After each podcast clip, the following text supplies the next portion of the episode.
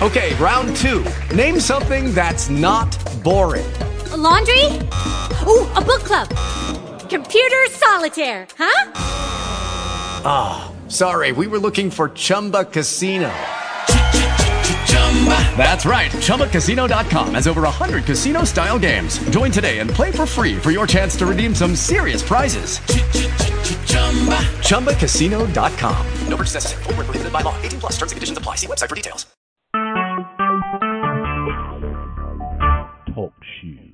Recorded live. Well, hello, hello, hello out there, my listening audience. It's your girl, Barbara McGee. And guess what? We're in the penthouse tonight. Yeah, absolutely. You are live on Straight Talk. And uh, of course, we're missing our executive producer. We just want to give him a, just a quick shout out. Hey, Rodney, hope you're feeling great. We love you. And we're waiting for you to come back to uh, Straight Talk Live. We can't do it without you. All right, and I know I see we have Galaxy Chief in the house. I don't know if you can see me, but right now I'm giving you the uh, the uh, Sergeant of Arms. I'm giving you that big old. What do you do when you say salute? Yeah, salute. Yeah. That's what I'm doing. Okay, so everybody, I'm so glad, um, ladies and gentlemen, that we're here tonight. We're going to talk a little bit about social equity. What does that mean when people say that? Because actually, that's been a big conversation that I've been hearing down here in Los Angeles. I've been listening to people talk about social equity. There's a lot of confusing, uh, confusing uh, things about it too, because some women think it means women, some uh, children think it means children, you know. So, so everybody's confused about what it means to be social equity. But tonight, I have a special guest. Now, his name, from coming live from Los Angeles, is Brother Darrell, and I had a chance to meet Darrell at one of the meetings uh, that happened in Southern California. We're not going to bring up the name of the meeting or anything, but it is the movers and shakers that are coming into play for the licensing and the, uh, I guess, the push forward for adult use cannabis for recreation. Yep.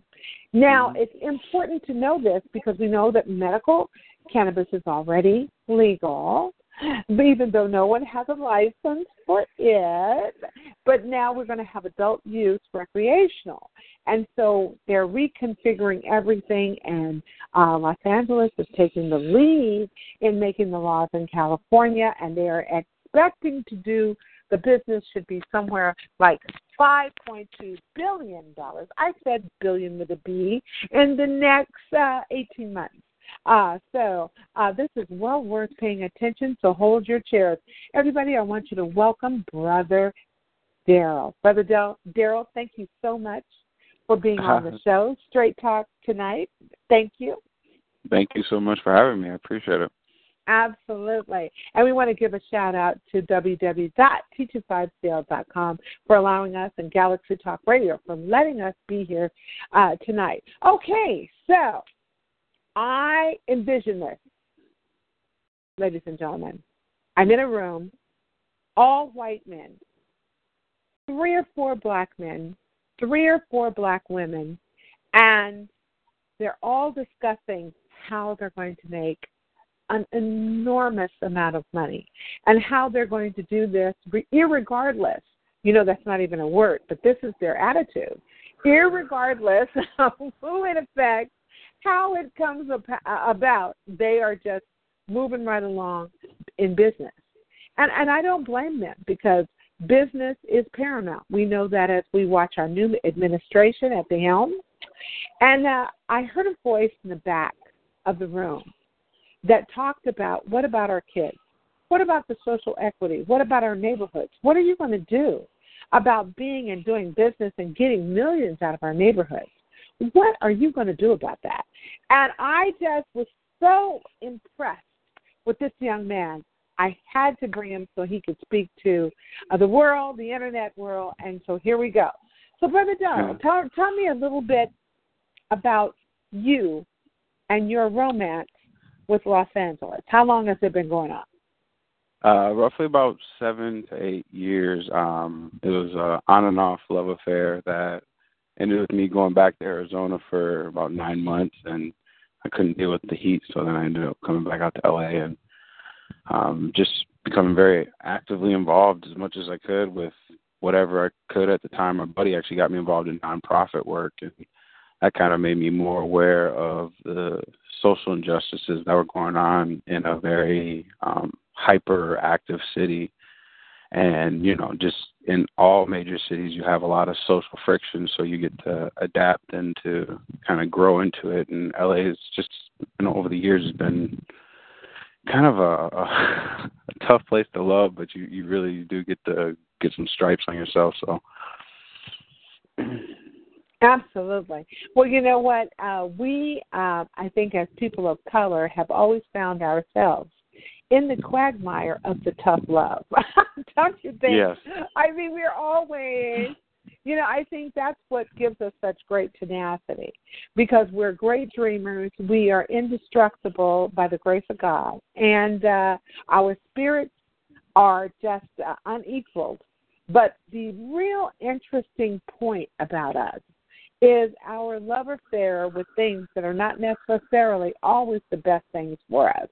And that mm-hmm. is really what keeps the spirit alive. It's always striving for that to attain and achieve that goal. So you came out here, you're here now, you are a young man actually. And uh, I think that's really what impressed me so much by what you were saying. So, how do you feel when you know that in your neighborhood, uh, soon and very soon, uh, there will be someone that you don't know that will be on the corner, uh, in the dispensary, wherever it is, uh, selling recreational marijuana. Now, let's just say, let's just stop for a moment and say, because if you were to do it across the street in the gas station, you would probably go to jail before noon. So, how do you feel about that? I feel like uh like the Sphinx with no nose because I think it's just a re- repetition of what our history has kind of been able to unfold. And whenever a melanated person is ever in any kind of form of obligation of doing something for themselves, and when they're empowering their own kind, it's always, you know, the need of the structure, you know, whatever force you want to call it, to kind of you know, put their their smackdown on whatever element that's growing out of that. And I do think that it's a sad wreck of you know reflection of what's happening with us becoming kind of obsolete and not needed into the economic system. And you know, with marijuana and where it's going, it has a lot of, I think, alleviations to providing a better, I think, future for people in you know lower to mid-level economic status areas. And Los Angeles has so many of them, and a lot of them are represented by more brown and black people, and a lot of that has to be taken into play when it comes to how this industry has left a lot of people behind and profited a lot off of you know flesh. And when we want to see this industry be equitable we have to make sure that last become first. And that's sharing and making sure that we're not just telling somebody something but we're teaching them. And that means repetition regardless of how you know educated they are at any level. It's it's about making sure we all bring up the weakest links of what's been going on and we're you know we're an empowered people by a history that has been shaded by a whitewash but we're also you know very capable of now reprogramming ourselves for a better future and you know not looking at marijuana from a, a moral issue because that's how the abolitionists were able to kind of con in the idea of thinking that slavery was a bad thing by you know impacting the moral issues of the brutality of people but not the economics. And that's what we have to really look at here is that this is a, a bigger economic um, growth and of people that really only reflect such a small percentage of the GDP of the actual you know nation of America. And so I think a lot so, of it so, has to. Be So hold on, I, I just I just want to go back. I just want to go back because you said something that was very powerful. And what you said was, did you did I hear you right? Say the extinction. Did you say that it, it was a method of uh, making us extinct and making us uh, grandiose in the sense that we're not moving forward, so we are the problem, and we're stuck on one spot, and this is why we go to jail. This is why we can't make money. This is why we can't fit in. is because of the fact that we're still stuck in one space in our minds and in ourselves socioeconomically. That's our problem. And then other people are seeing it that way and they're moving on without us, uh, eventually to not even include us at all. Is that what you're saying? Yeah, I mean, there's a lot of disenfranchisement that's happening, and it's going to perpetually happen until we start addressing and holding accountable some of the administrative aspects of what's going on with any kind of regulation ordinances that are changing the reflections of people that are involved in it, the voices that are there. So it's it's really important for us to take in our civic duty to realize that our active elements what we do in society are what make who we are. And once we start holding that accountable, I think we can unite stronger as a nation because, you know, it's like we're the only I think people within America that don't have a nation to call upon, you know, and and the only thing that we can reflect upon is, you know, some great ideal of a flag representing who we are when really it's been with only non-immigrants of America when it comes to how property has been kind of locked us in a constitutional law of it. So I just think when we've been disenfranchised for so long, we're just waking up and getting uh, kind of more acclimated into what we can do and technology's there for us, you know, um, social programs are there for us, but then even just your community in general. I mean, most people try to you know, disallow themselves to be involved with what's going on in the community. But that's the most impactful way that you can actually make a change and make a, a known way of doing something better. And like I say, it's but but but but, but but imagine this. Okay, so so just check this out. All right, I hear you, but let's take a city like Oakland, where mm-hmm. the demographic has changed so drastically. Before we could even um, realize it, our rents were doubled and tripled for, you know, properties that, you know, nobody wanted. Neighborhoods that were extremely violent and that were run down and that, you know, you might have a studio or a one bedroom with a kitchen that hasn't been painted in 20 years and now you get a note.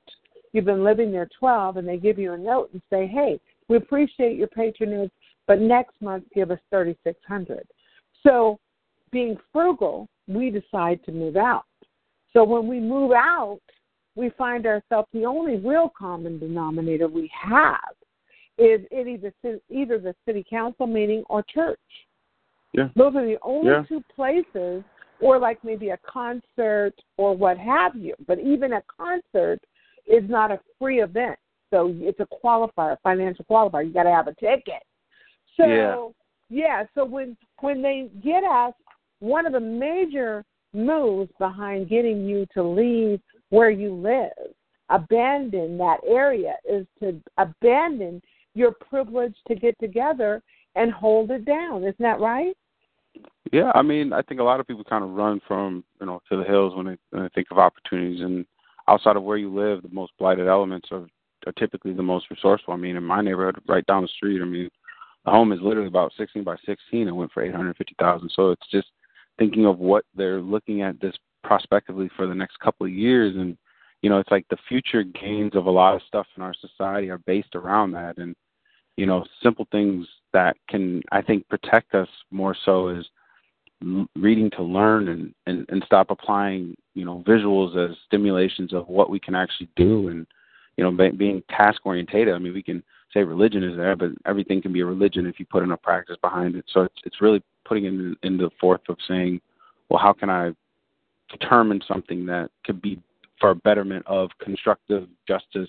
How can we build truth around it? You know, if we can, and what if anything that's out there that's above all that would be racism on every scale of nine activities that we are guided by. So it's it's just it's finding that, and I think with a lot of what you see in Oakland and what you're seeing in Los Angeles and certain small communities of people being dislocated, not relocated, but dislocated from the area, it it dis, it disenfranchises identity. It takes away from it. So when people think about our communities, we don't have as many anymore. And when we start looking at it from the standpoint of saying we're standing up with the due diligence to work for an effort of finding solution-driven ways for our own kind, because you know you can look at a distance and see a person but you know, the first thing you identify with is the color.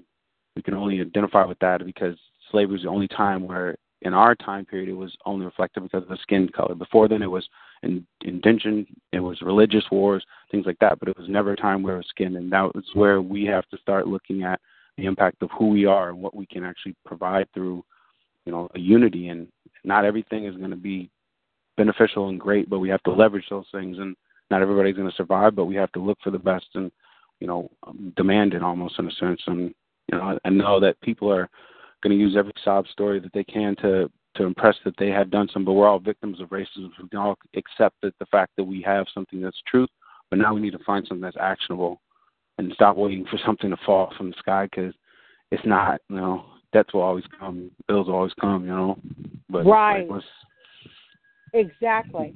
So, so let me ask you this question. So, uh, I can tell that you are. So, did your parents instill you with this feeling of I can do something to make a change, or did you just kind of come up on this yourself? Uh, fail failure. I mean, I I went through a lot of different transitions in life. I grew up in you know Brussels, Belgium, for a portion Did of my you? life.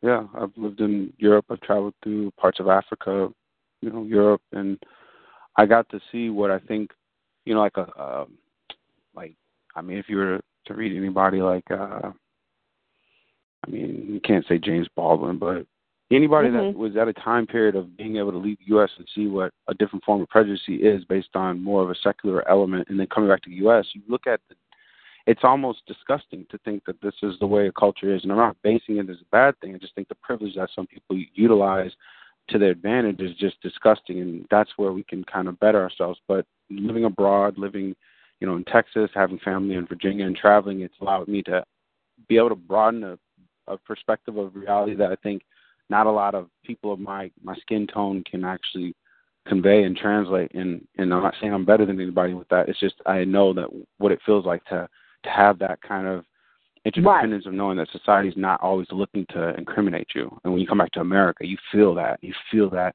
intensity, Right. that sickness, that self medication, that that need, that savagery. And you know, they you know, they recently said Black Lives Matter now is a part of the FBI Black Identity Extremist list. And it's it's just crazy to think that like you know, you, you've demonized the people so long, they've learned through your ancestors and whatever else the violence and hatred and they, um, they imply in society because of the social structures and institutions and things and programs, but then it's like we still try to treat them like animals, savages, adjectives, Well, you- well, whatever you well, want to call it. You know, Right. Well, you know, I not to interrupt, but just to say that, you know, now you brought up a very interesting piece, and yeah, I did read that also. That Black Lives Matter has been put now on the sad. FBI, Sad. Yeah, FBI most wanted list. Now we know before when the Black Panthers, well, like I say, I'm from Oakland, so the Black Panthers were on. They were the number one most wanted group of people,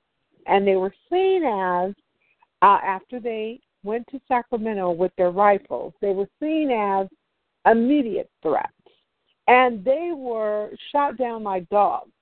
I mean, all over the country, from um, Oakland, Sacramento, Chicago, uh, New York, Philadelphia, Los Angeles. I mean, it happened. And then, not long after that, I don't know if you even remember, but there was another group that believed in separatism, that were educating their young people. Their name was, I want to say, the MOVE organization. And the Hmm. MOVE organization was getting traction over in Philadelphia. And the MOVE organization, can you believe they they were blown up? They they blew up a whole two blocks to eradicate the MOVE organization. So it's not like we haven't seen this before. And I think it's very interesting what is happening with the flag, which has Yeah. nothing to do with the issue at hand. It is just a total false news report, uh, uh, uh, making other people's agenda come forward when they still are not dealing with the fact that we are being disproportionately attacked by the by the police force that we hire, uh, that we're paying out of our tax dollars to protect us. So yeah. nobody wants to bring that up. So, what's your thoughts on a football league that's 80% black, I guess maybe they forgot that. That's 80% black that actually is making a demand. What is your thought about that? What do you think? Do you think that they're going to um, alleviate or put them out of football? Do you think that's possible? White America's going to get enraged. that's their favorite pastime. They go to that more than they go to church. So who knows? I mean, I think I think players need to take as many of them that money out and put it into a black-owned bank or NFL bank for retirement pensions or whatnot. Because I just like for me, I'm I'm I'm a separatist from the idea of thinking that society is going to function if everybody's just out for their own, and I I don't think you should pay somebody that's going to go and. I played football. I had concussions. That's why I came over my company as a you know as a cannabis syrup for that because you can't endure all that in your life and expect to live a long life and know that you spent portions of your high school, middle school days not sleeping because of, you know, whatever head traumas that were happening throughout the time period of being on the field. So I get where the strength and struggle goes into that in, in, institution, but I do also believe that, you know, there's a need to really alleviate this barbarous way of trying to say that we need a bunch of black people fighting and being aggressive because that's the only thing in this world that I think can train you how to be as aggressive as to try to hurt somebody above and beyond natural causations of doing something. But you know, for for my, white America's sense of what it is when it comes to this flag, it's literally something that represents a very awkward taste in our history because so much of it has been shaded in a different light.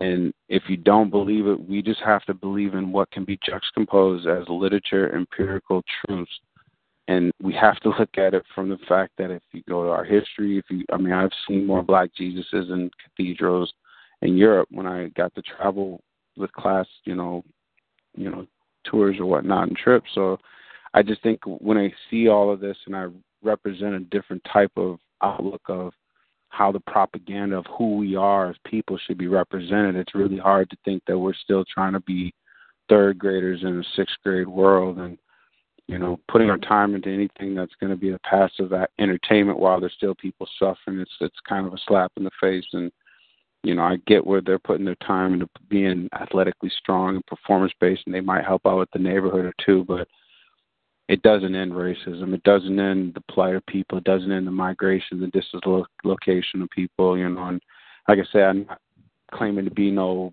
ominous God or any person of religious faith or beyond anything else. I just know that when there's true justice and constructive ways of building around that, you really can't fail, and everybody is equitably given the right leverage that they need to achieve, and it's not done in ill will forms. And you know, right. I think when it comes to this privilege of white people getting mad about a knee or not, you know, you didn't, your ancestors might have not did, you might not have didn't think as your ancestors, but you know what, you're still in relations to a lot of the stuff that they were neglecting and not really addressing and you know everything's got to be put into so many regulations and loopholes and complexities. I mean it's just it's saddening to think that we don't have the, the economic wealth power to actually do things because of certain limitations that put us in this you know one percent. You know look at everything that we do is like black month. That's black history month. That's everything that we do. It's always in the ratio one twelfth of everything even less because we never get the full expansion of what we are and what we represent as building a nation that is so I, great that can't yes. look at us as great people, you know. Oh, I love it. I love it. I wanted to stand up and give you a standing ovation because I love the way you put that. But I will say this. So, you talked a little bit about your use and your ability to travel, how that how that was able to broaden your horizons and give and give you a much better perspective as to think about, you know, you and how you relate to the world opposed to you and how you relate to a city or area or a zip code. I know that there is a lot of people, a lot of black people that don't travel and they don't expand their base to understand that we're not received the same when we are in more of an international set. And yeah. I think that's very important to know. And I think we should encourage one another to get your passport and to travel and to find out what is beyond here. But but but let me just go back to this. So you played football, and you Mhm. came with with an injury, and it was a brain injury. It was like you've had too many concussions. You were good at it, and now uh, with these concussions, you found a need to create a oil. And this Yeah. oil is based on cannabis. And go ahead, tell me a little bit about that. Yeah. Um. And then so we have not- a and then we have a caller. We'll take the caller in just one second. Okay. Go ahead. Um, so it's actually um, a cannabis syrup that is infused with uh, just like a lower potency of the actual um, con- like constituting thing of THC and CBN. But um, the idea is that I created just for an easy on the go type of you know added way of enjoying my medicine. Um, with concussions, there's and um, for me personally, it's like I would always have to say this is like for me, I've never been actually, other than speaking to a doctor of what I have gone through, having sleepless nights and whatnot. I really came into the like the actual like aha moment of knowing that a lot of the concussions that I did have from football were kind of the reason for my head to swell and have kind of this this little kind of swelling feeling in the front lobe. But when I would intake any kind of cannabinoid, it would reduce and the inflammations would just kind of be less of you know a problem where I wouldn't have headaches or anything else. So, um, but the product itself is, I mean, it's a great you know added thing. We have six different flavors that we offer, and what it does is just kind of gives you something that you can you know attribute to any kind of drink that you're adding throughout the day. Also, you just pour it into a drink, and then it gives it's like a little enhancement, but it's a way for you to take your medicine. Is that right? Yeah, yeah. So you can, like I say, water, teas, coffees. I mean, anything that is a liquid form because it's just like any other you know, simple syrup that you would add. You know, but um, what we do at certain events, we'll do like a a soda element with it, where we do carbonated water, tonic water, just to add to it as well. And um, some of the herbs that we use are also infused with just elements of like terpenes that are pretty natural across a lot of herbs and flowers and stuff like that as well. So. Oh, that's beautiful. I, I want to talk to you more about that. We have a caller on the line. Uh, caller, go ahead. Uh, state your name, and uh, I know you had a question. Go ahead. Oh, is that me? That would be you. Hey, what's up, Barbara McGee? How you doing? Uh, oh, I'm doing well. Thank you. This is our Galaxy Chief, Andre Ward. Welcome, Andre. I want to e- introduce you to uh, Brother Darrell from Los Angeles, California, an entrepreneur. And uh, go ahead. You had a question, and uh, I, I just want to give you gentlemen a chance to uh, uh, inter- interact. Go ahead. Hey, brother from LA. Uh, brother Darrell from LA. How you doing, man? I'm doing well. How are you? All right, my brother. All right. And um, I was listening very closely to the things that you were saying, and um, you know, as it pertains to our issues here and now, um, this new thing came out, I guess, today with the FBI. Um, some new category that they're putting us in now. And with everything that we have gone through in this country 310 years of slavery, then another 50, 60 years of Jim Crow laws and integration, segregation, all these other hatred things, the lynchings, the burning, uh, what happened in Tulsa, Oklahoma, and a few other uprisings that, that they have done to us.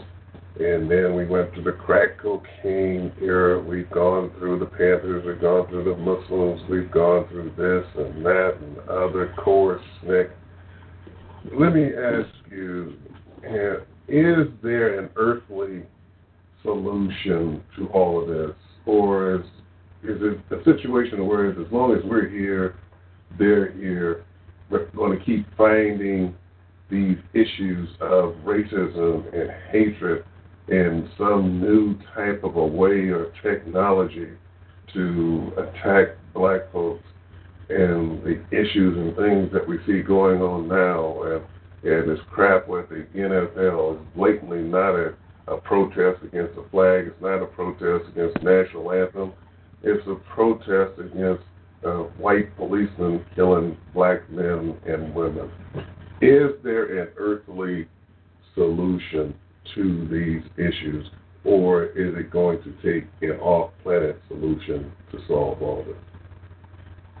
Uh, wow. I mean, that's a loaded question. Um, I, I would first have to say, I mean, you know, there's always a solution for everything, and I think it's really just kind of looking at the context of our times and what our goals and ambitions are. We've diluted ourselves into a lot of different other groups, so our economic power on a melanated side is a little bit is disassociated with each other. And then when it comes to what we see as society, we have a propaganda element that's pretty much shamed us throughout the years. And like you say, the crack epidemic didn't give a good light. The hip hop industry, you know, and certain you know elements, you know, pushed a different kind of image of black culture and whatnot. And the vocal cords of a lot of these very wealthy celebrities and public icons, you know, have used that platform in other ways of branding and whatever else.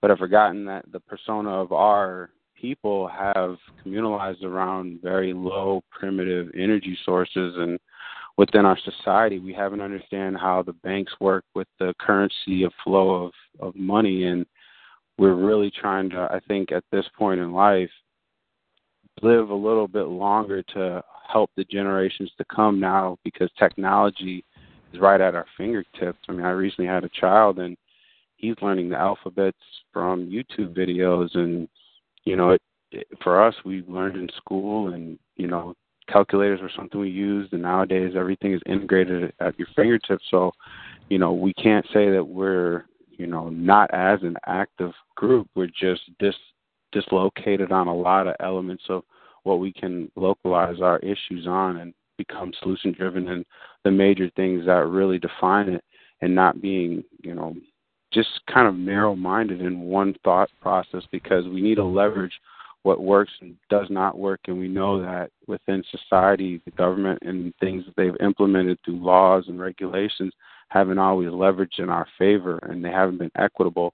And we can't hold them accountable. We have to hold ourselves accountable and our leaders accountable so that we can start empowering our communities a little bit more to recognize that there are images of things that are above and beyond entertainment value and third grade mindset. And I'm not trying to, you know, um, disrespect anybody that takes offense to that term, but you know, it, it's a real strong element in our society to know that most of us kind of come out of school with really a low educated level of mentality to never really understand how we can logically build and be constructive with what we do. And I'm very much about time and effort. I think everything comes with that. And you know, as a people, we have so many creative ideas. We're such a a resourceful thing. You know, I mean, we, you know, look at. I mean, Freeway Rick Ross created the whole processes and operations of all the things you see now, and these front runners that have come into the industry of cannabis and are basically have set up operations, ancillary businesses, distribution sites, all this other stuff because they stole it from a guy that's been incriminated and can't even own the rights to his name now. You know, it's just we have so many ways of being, you know, very influential and we always allow someone else to capitalize uh, with outside of us and we never try to learn how to distribute it within our own and reflect on the fact that our dollar and and our purchasing power can be so powerful. And I know these are things to say and I know that you know, getting off the line and people will go right back to their daily life and watch their Netflix or whatever else but you know it's really taking that hour or two out of the day to reach out to somebody and see if you can get active with something within your community or without. But minds need Premium, to be you, working. you mentioned you mentioned black leaders a little while ago. Do we really have black leadership now? No, no. But I mean, we have to say that because how do we identify with it? You know, carrots aren't really orange. You know that, so it's like, I mean, people just assume that, but we have to be able to start looking at some of the terms that um people use and reflect on them in our own sense. You know, like um Neely Fuller Jr. and and Claude Anderson, a lot of these great people, Booker T. Coleman. I know these are people that you've either heard or seen in Hidden Colors or other, you know, YouTube videos. But a lot of these guys have great methodologies of what can be done and how we can start looking at these people in a different form of light and stop looking at them as the concrete, but just as a concept because they live and breathe and die and have emotions just like us, but we're we're disassociated because of our economic classes. And If we can, like I say, idle it back, humbilize ourselves in a different form and really look at this this program of what we have as the generations to come. Like we've lost out in our generations now if we're looking at what to do. The generations to come are the ones that we need to be catering to and looking at it from the perspective of us owning our operations of whether it's cannabis, whether it's farming, whether it's anything that's production of seeing it grow throughout the whole operational process. And yeah. that takes a lot of work, but that's what life is.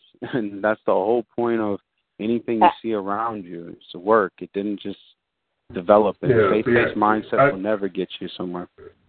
I believe in black ownership for sure, but I don't believe in labeling ourselves black this, black electrician, black plumber, black record company, black media company, black weed company, whatever.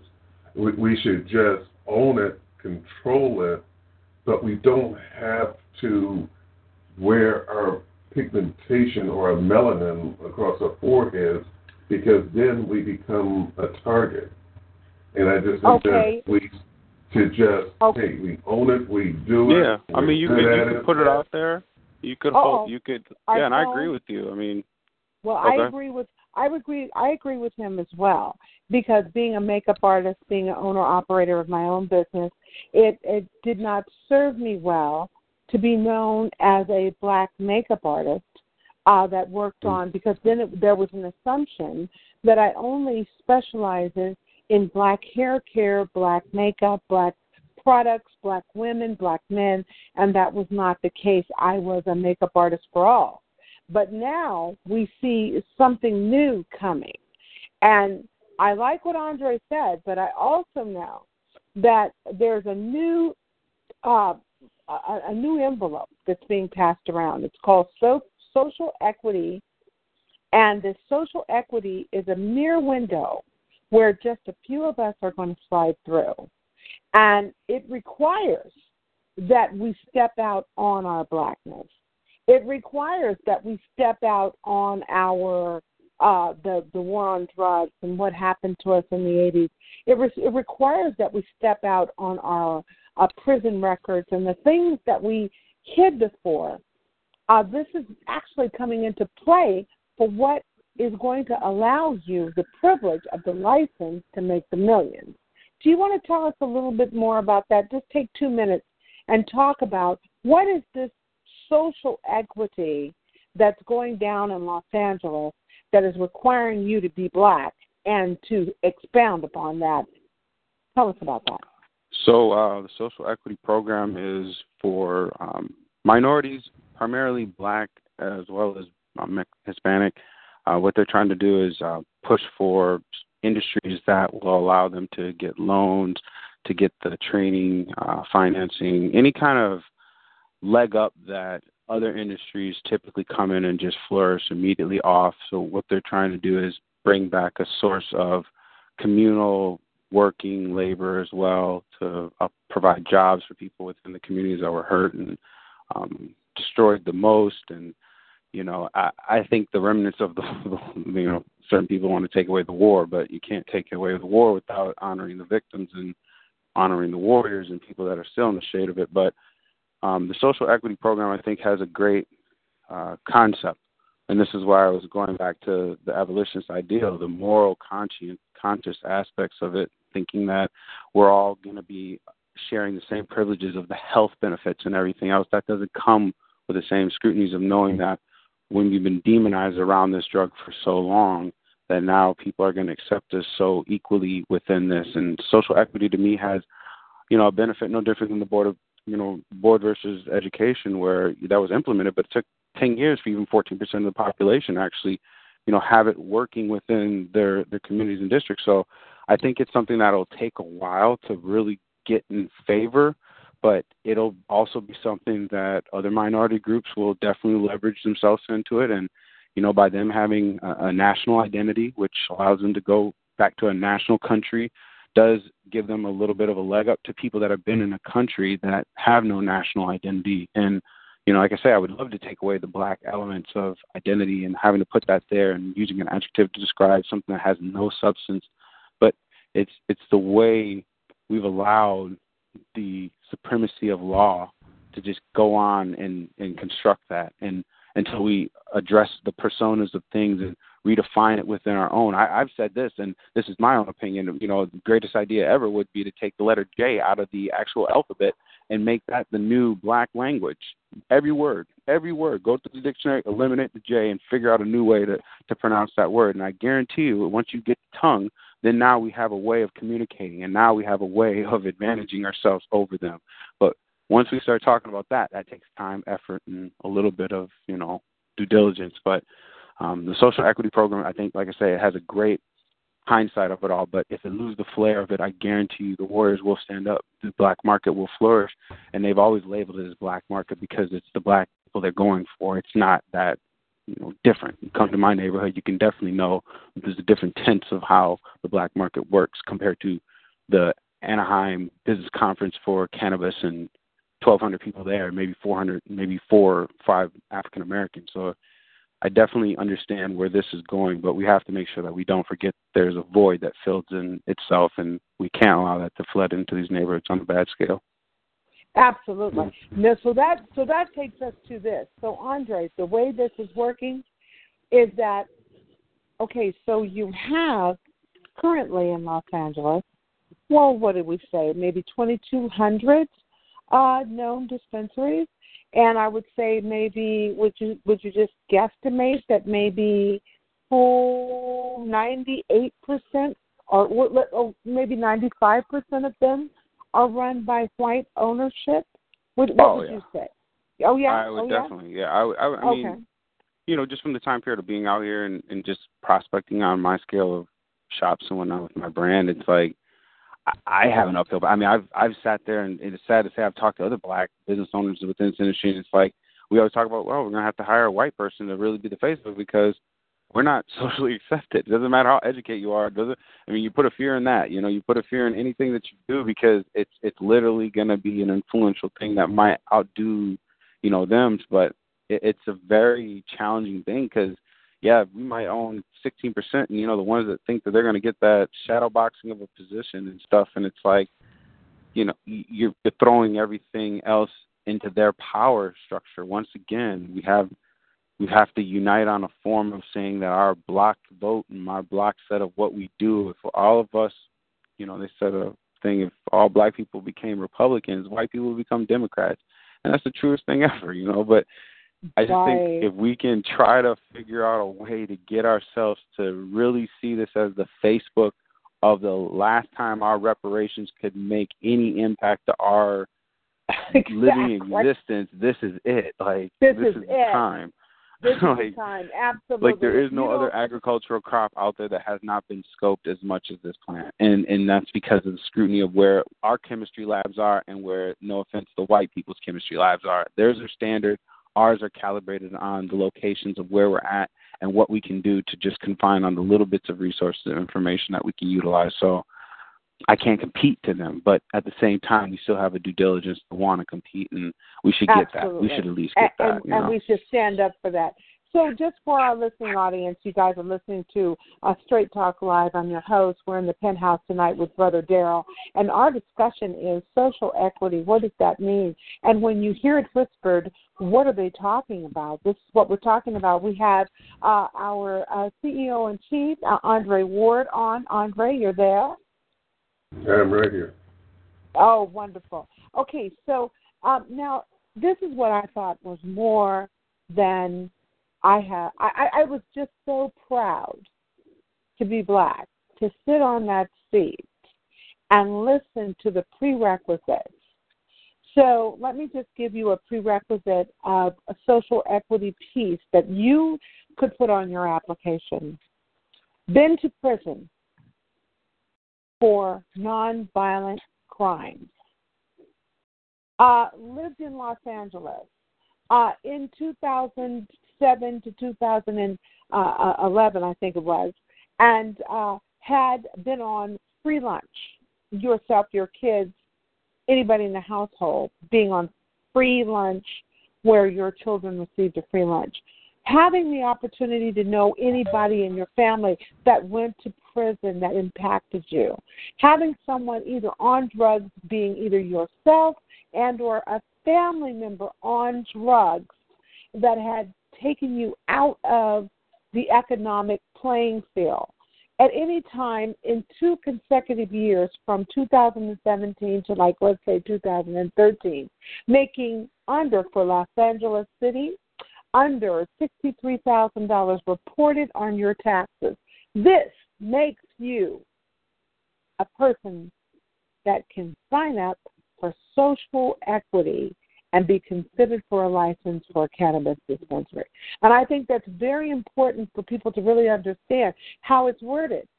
Because our white brother, when he hears social equity, and our white sister, when she realizes that she is not a minority, because the white women want to be considered minorities, but when they find that out that they are not, then all of a sudden they turn Republican and they no longer mm-hmm. are on our team. They no longer are wanting to be part of black women and women be strong.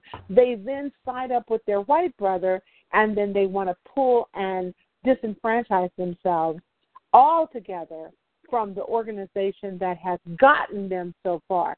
Would you say that's a, a pretty good uh, scenario of what's really happening? Yeah, the culture vultures. I mean, we've seen that. you know, there's no other way to describe it because you know that's a part of their innate being. I mean, I I think you know they're along for the ride because they can they can compound it and make it seem like oh it's black and and it's diverse, but it's like we still we still aren't addressing the one issue of it all, and you know we'll have a lot of five dollar Indians come through and get their name on the bill and whatever else and you know, it might come down to percentages like they used to do back in the day. And Ancestry.com might win getting people 15% black might get them enough to get a social equity license. But it just seems like it's really a You're funny right about thing. that. Well, uh, Andre, did you know about that? Did you know about uh, when uh, back in our homeland, Andre and I are both, our people are from Oklahoma. Uh, Okay. And we both have ancestry in the Creek Nation, and uh, what happened was is when the five tribes were uh, came uh, through the Trail of Tears, and uh, the cavalry came to give the land allotments that were promised in the treaty in Oklahoma Territory. Uh, many whites joined and said, "I'm gonna give you five dollars if you get if you put my name down, put my name Yep. down." So I could get a plot. You know, forget them. I'm your brother. Here's the five dollars, and they then became uh, a part Creek or a part Cherokee.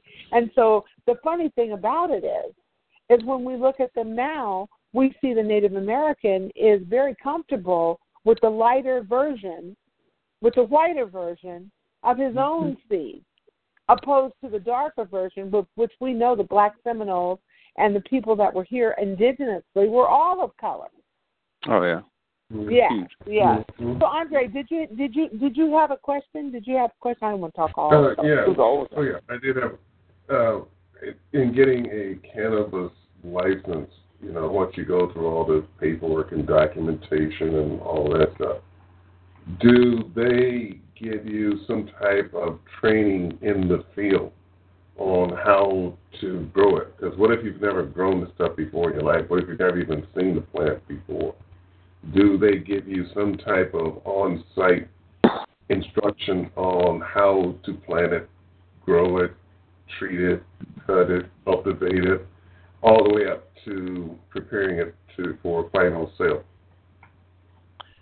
And see, that's that's where I would have to really be honest with you. I think it it's kind of where you see yourself built in the different aspects of this industry because you know not everybody, you know, can drive a car one time in one car. You know, and everybody's got to understand you got a navigator and you got to leverage what you're good at or what you don't have with, within this industry. Cultivation to manufacturing to distribution, all has its different requirements to it um, I definitely suggest reading it, and you know that's the biggest part about what's going on is that they they they hit it in language. So if you can read it, it's it's complex, but it's worth you know the actual to, to digest all that. But um, when it comes to the training process, the social equity program, what they are proposing are mentorships, training facilities, and stuff like that. The thing that really kind of puts it at a disadvantage is that people are coming out of the blocks running with this stuff already. They've gotten the people that are pre-ICO that have already got the, license, you know, nods and stuff coming into this year. So it's like they've been just booming and making money. buying up real estate or being a part of the real estate boom that's coming out here. And that's another hidden, you know, denominator to a lot of this industry is the real estate market. But, you know, it's like the training aspect I feel like is going to really put a lot of people at a low to, to bare minimum level because, you know, the pool will already be saturated with so many experts and people already doing it for years. And, you know, you look at, you know, a lot of the people that aren't reflected like us, they're owning it. I mean, some of the people I work with, you know, that are partners and stuff are, are white. And, you know they've had the opportunity because daddy financed them and they put their money towards this and you know they know how to itemize their deductions properly on a tax form and you know so it's like it's not just knowing how to grow the plan it's knowing how to operate a business knowing how to facilitate a way of you know staying within compliancy and knowing what compliancy means and also knowing how to practice due diligence because I think that there's a lot of forms of where we can just think, oh, I can apply anything in TV and any idea and, and impulse and but your image is about that. And when it comes to this, we have to know that we can't come into this as some some jive coons or anything. We have to come in this professional and look at this as a way of, of instituting our nation within a, a cash crop that could that could take us out of a lot of the problems that we're dealing with within our communities of not being able to delegate the powers that we need. And so, you know, I definitely think people, if you're, you're trying to get educated on cultivation, get knowledge, read up, do your your own service. There's a lot of programs you know, within the county, the city. If you're living in Los Angeles, any parts of California, they have workshops. They have meetup groups that you can join, um, cannabis groups. Um, I do say, you know, be be be cautious because you know we, you know, we're part of you know Quid Pro and FBI insurgents and all that stuff. So it's like we have to be smart about what we do, but at the same time, be vocal on what you're educated on. Don't keep taking what the white man says is the truth because that doesn't always apply to us.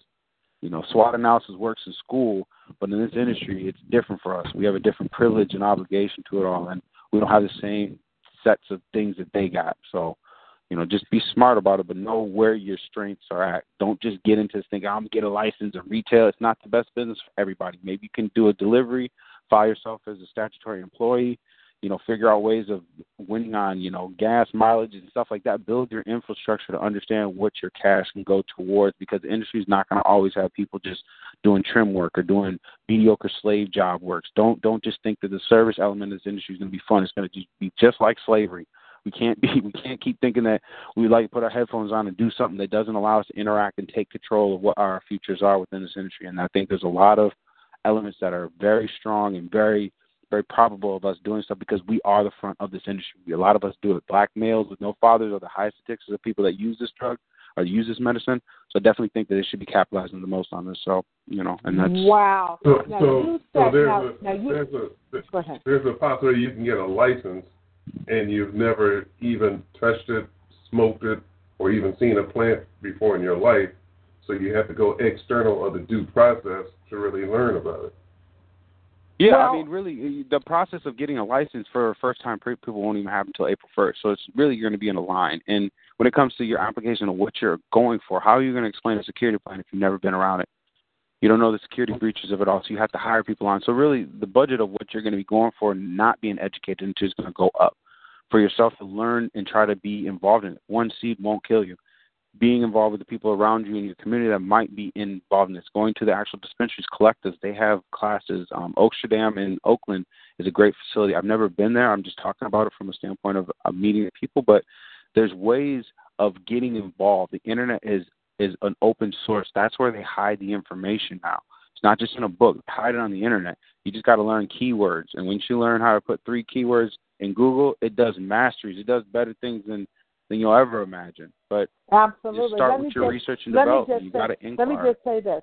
You know, we do have lamiraclecure.com, and you can go there and find.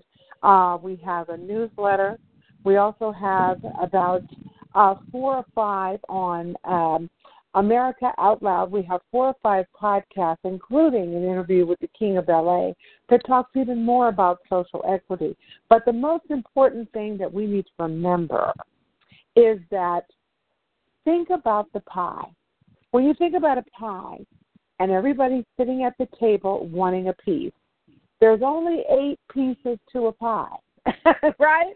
So you've got your landlord sitting at the pie at maybe 30%, and your license is tied to the landlord and and the land use and the special use op. then you and I think, like you said, there's a trick to that, right? And then Mhm. your se- then your second person sitting at the table eating your pie.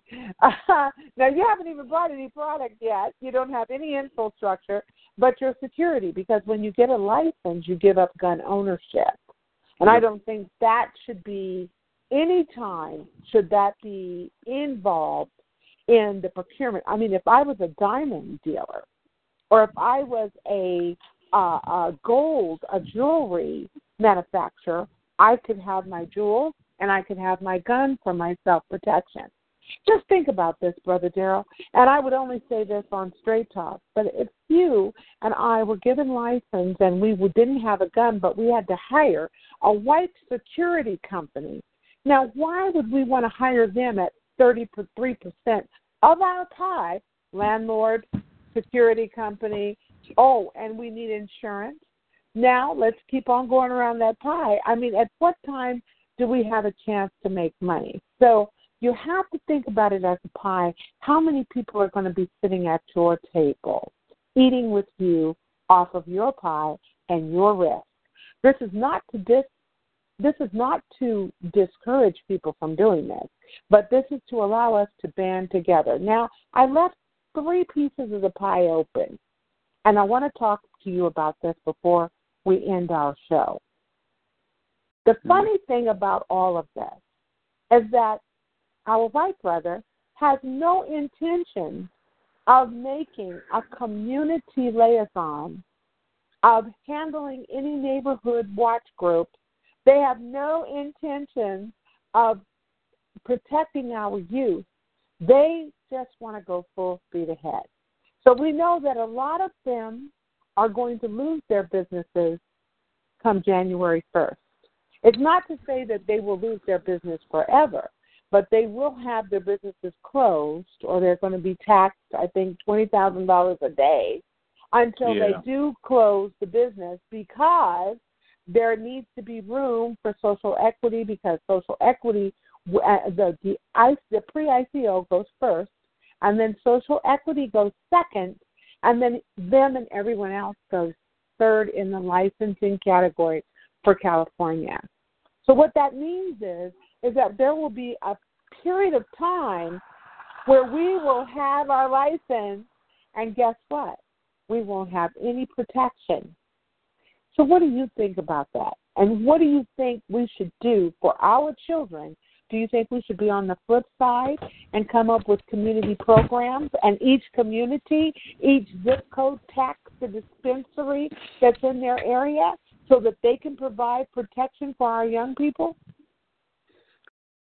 I think, I mean, from the standpoint of us coming together and protecting our neighborhoods from the neighborhood watch, I think, know, that's always been a big part. I mean, I know my neighborhood, they do that now just because of the way it's been transitioning and with the board and whatnot. But um, I guess from the protection of knowing that, you know, uh, us coming in and taking their position in any kind of facility of real estate, I mean, really, like it's it's going to be the perception of who the real estate is, and if their skin is fair, they're going to go with fair skin. So they will find a way to disassociate us. I mean, they push a lot of the the actual places where you can actually have your industry out and and actually um you know be able to you know have your industry to where you can move anything and be kind of fluid as much as they are but there's too many i guess what i'm getting to is this is that if we're to protect ourselves we got to stop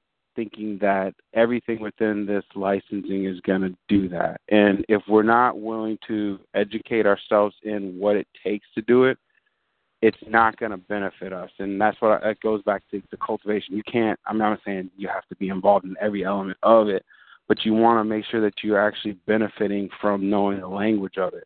Same thing with distribution. Mm. You want to know that your supply chain is a part of what's going to make something move from this place to next, and knowing that your quality assurance is there. So, I just think when it comes to protection, we really have to confine ourselves into making sure that we're abiding by any kind of regulations or compliancy, and then making sure that we're building our alliances with people that are competent and want to actually move forward and stuff. So you know, it, it, it's a twofold thing, but you know, to prepare too much for this next year where regulation is going to go, it, it's it's it's kind of up to the Cole memorandum. I mean, Jeff Sessions can wake up tomorrow and say, "Hey, it's done. I'm not going to even allow this to go. I'm going to stop the states," and you know, it'll it'll end there, and the states will be fighting for it, and you know, they'll easily make examples of us over all that to just prove it. And I think with even the scrutiny of knowing that it's going to be somewhat legal in the next year, they're going to have loopholes of finding better ways of arresting people and what better people to make a precedent in any kind of court system, you know, black people. I mean, Absolutely. smell's the next thing they're going to attack. They're going to be going after people that smoke swishers, and that's not a large percentage of Caucasian people. Wow. So I have one more uh, question before we close. And Andre, did you have a Oh, question? If you know once you get a license, and you want to establish your own. Once you have your license and you want to establish your own cannabis business, on the average, how much of an investment does it take to uh, get all the equipment, facilities, uh, staffing, insurance, all the necessities? How much should someone uh, plan on having to invest into having a successful business? Uh, that, once again, I mean, if you're doing, if you're trying to get into testing facilities, I think that's one of the hardest areas to get into because of the scrutiny of how you're standardizing calibrations. Um, you know, a million plus, and like I say, I'm I'm literally talking so ballpark park figure far off of what it financially takes because I- just think there's a secret number that they're going to be able to implement for a standard, and then there's going to be fees and whatever else. I mean, I know to do a fire inspection, you know, that's a couple thousand dollars, you know, so it depends on if you're doing manufacturing. If you if you really look at what you want to do, and I think a lot of people that are new to this industry, they want to create a brand. They want to connect themselves with what kids are cool and hip into, which is flower edibles, um, wax, and they want to they want to institute themselves within an investing group. So it's like those are angles that people I think can look at as a as a lower level way of getting their money to be active involved in the industry without having to take larger risk. if you're wanting to go and be the full on, you know, manager of your own retail spot, you know, you definitely look at locations first, getting an LOI, um, getting an insurance, you know, just kind of a, a quote in a sense to where if you get the license that you can go ahead forth and start paying for the actual insurance. Um, partnering with people, I think literally like I mean that's where we can win a lot of times is you can't do everything. I mean, you know, you look at if you grew 20 pounds, you cannot sit and think that you're going to be able to go through that in one day of trim. That's that's literally five days of work. If you can add people to that, you can minimize your time and you know and also focus on other things. So I think leveraging, but when it comes to all that being said, it really does take a team. It does take you to look at what is going to be financially viable for your situation. Um, for me, I and this is just my situation. I'm creating a brand. I find it more appealing and easy to do outreach and to try to build it off of a narrative that speaks to the brand, to the culture, people that are within it. And I find that that's one angle of cutting costs where I can do outreach on my own scale and at a, a more targeted element. You know, that's how I was able to, you know, go to events and kind of speak or go to workshops is because these these are the places of where a lot of people are interested in moving forward and it might not have to be all your capital. You can leverage it with other people. So um, you know, but I really do think make sure that you look at the four elements of it. If you're looking at going into distribution, uh, manufacturing, um, even forms of different forms of manufacturing, whether it's solvents or if you're doing supercriticals or anything like that, or even food processing, find a way to negotiate with the brands you like and reach out to them and negotiate for free. I I don't care how selfless it takes. I really do agree. If you can make a good story, you know, you should ask for something for free to get some kind of help or a trade for some kind of leveraging in which what you need to do to get it out there. But um, you know, when it comes to to the money aspect, you you will be expected to invest a good substantial amount of it. Um, and like I said, I really just like 75% of small businesses fail. It's the same thing with this industry. You will see a kick out of people. It'll be a higher percentage of us because a lot of us will go into a faith-based mindset thinking that everything just falls into place. You hire the attorney, the attorney does the work, and da da da. No, you Mhm. really do have to do your due diligence to protect your assets within this, and that's all it's worth. You know what? I love what you said about the attorneys. Since I've been doing my interviews, it's so interesting about how many attorneys literally are lying to people, telling people, "Oh yeah, you can, I can get the license for you, not a problem. You give me two thousand, give me fifteen hundred, give me fifteen thousand, I'll take care of it all." And that's my nobody has a license. Come on, let's be straight. Let's be honest. Yeah, nobody. Nobody in California has a license. Everybody says, "Well, I have a license. I've been doing that." I mean, they're all lying. Nobody has a license. The No, licensing will be given out after the first of January. They're going to start with all those people, let me say it again, who have had licenses prior to 2007. And the next step will be the social equity piece, which will be people that look like you, me, and, and us. And in order to do that, we are going to have to drop our pride. We're going to have to decide not to be the head. We might have to be the tail, but if you're the one with the money, then you need to come with the money. If you're the one with the clean record, you need to come with the clean record. Everybody has to have their fingerprints and has to be expo- uh, uh, uh, exposed on the paperwork. But this is going to be the last time that we're going to have an opportunity to make millions. This is going Yeah. to be it. So people wake up, get with the people you love, and let's get going. Because not that it is necessary to pursue recreational adult use marijuana, but it is important to pursue the knowledge of what's happening because there's going to be jobs, there's going to be all sorts of ancillary positions in the state of California. I mean, just to go to show you, Andre, did you know that the little city that's between uh, California, right on the border, called Needles, it's close to Needles, Mhm. but that was just recently purchased by two white men. They bought it for five million dollars. The whole town. They're going to turn it into a cannabis resort. Mhm. So, yeah, yes. So we have got to wake up, and we got to re-educate, and we've got to listen to people like Brother Darrell here, who is well versed in the social social equity piece. Um, there's applications with your city government in, in Oakland, and in Los Angeles, and in Altadena, and whatever state you're in. Trust me, you've got to get a local local license first. Uh, Brother Darrell, I just want to thank you so much. Now, why don't you tell us where people can contact you for your product? Are you ready to start talking about Yeah. that? Or okay, go ahead. Yeah. Um. So uh, you can Instagram is probably the best way or easiest way to kind of follow up on real time. But um, Dope Droppers with plural at Dope Droppers.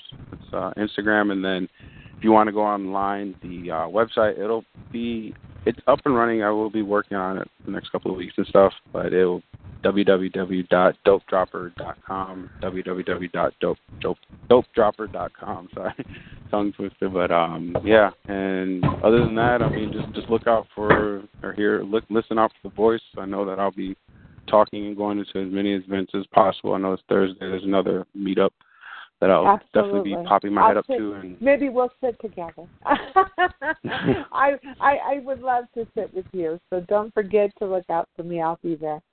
All right.